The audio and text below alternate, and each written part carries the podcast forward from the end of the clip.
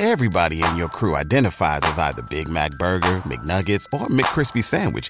But you're the filet fish Sandwich all day. That crispy fish, that savory tartar sauce, that melty cheese, that pillowy bun. Yeah, you get it. Every time. And if you love the filet of fish, right now you can catch two of the classics you love for just $6. Limited time only. Price and participation may vary. Cannot be combined with any other offer. Single item at regular price. Ba da ba ba ba. আজকে আমি কথা বলব মানুষের ইচ্ছা শক্তি নিয়ে। মানুষের ইচ্ছা শক্তির ক্ষমতা কতটুকু? এটা আসলে পরিপূর্ণভাবেই নির্ভর করে আপনার মনস্তত্ত্বের উপর।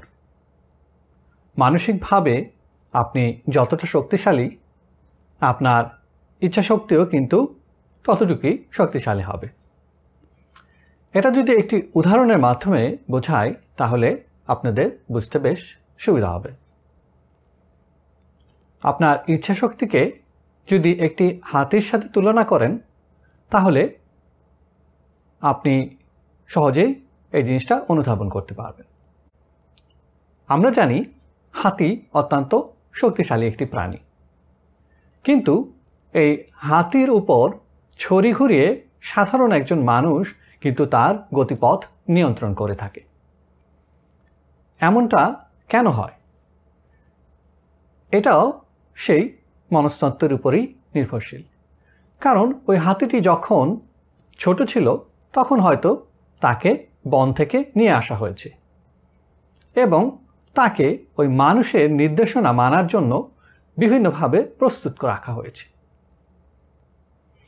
এবং ওই হাতিটি যাতে পালিয়ে না যেতে পারে, তার জন্য প্রায়শই তাকে সামান্য একটি দড়ি দিয়ে বেঁধে রাখা হতো। কিন্তু প্রাথমিক পর্যায়ে হাতিটি যখন শতবার চেষ্টা করেও ওই দড়িটি ছিঁড়তে ব্যর্থ হয়, এরপর হাতিটি বড় হয়ে যাওয়ার পরও সেই দড়িটি ছেঁড়ার আর চেষ্টা করে না।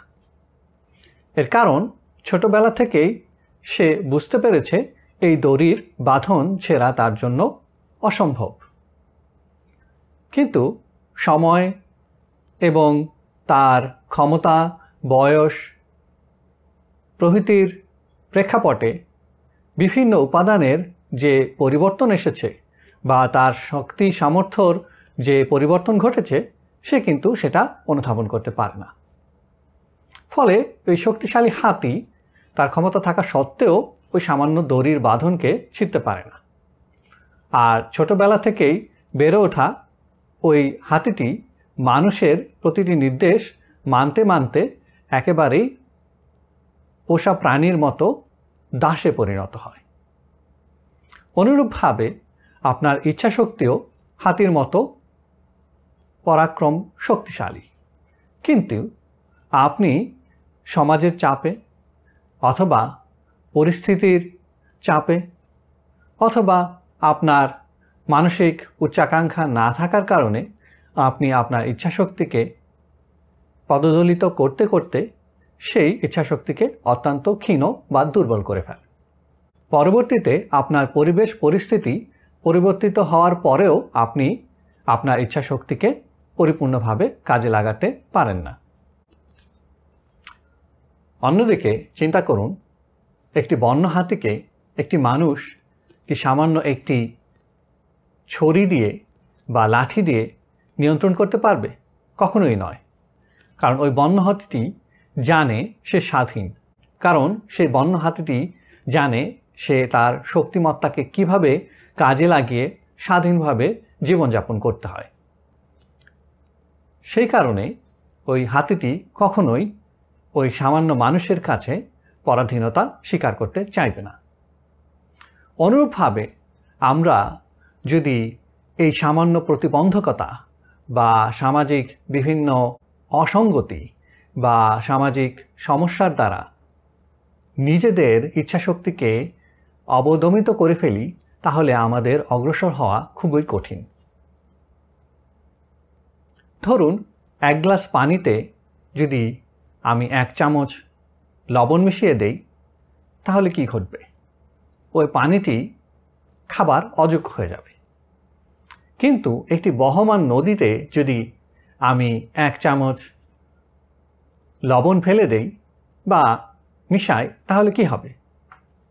নদীর অবস্থার কোনো পরিবর্তনই ঘটবে না। অর্থাৎ এই দুনিয়া আসলে বহমান নদীর মতোই বহু সুযোগ সমৃদ্ধি সম্ভাবনাময়। আমরা আমাদের ধারণাকে যদি পরিবর্তন করতে পারি, তাহলে এই এক চামচ লবণ বা জীবনের সামান্য সমস্যাসমূহ বহমান নদীর মতোই ধুয়ে মুছে চলে যাবে।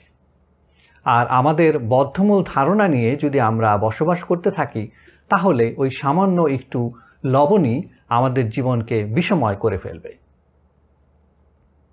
অতএব আমাদের ইচ্ছা শক্তির পূর্ণ বিকাশ এবং তার পরিপূর্ণ প্রয়োগের জন্য আমাদের মানসিক দৃঢ়তাকে বৃদ্ধি করতে হবে, আমাদের হৃদয়কে প্রসারিত করতে হবে, যাতে আমরা বহমান নদীর মতোই চিন্তা করতে পারি এবং গতিশীলতাকে ধারণ করতে পারি।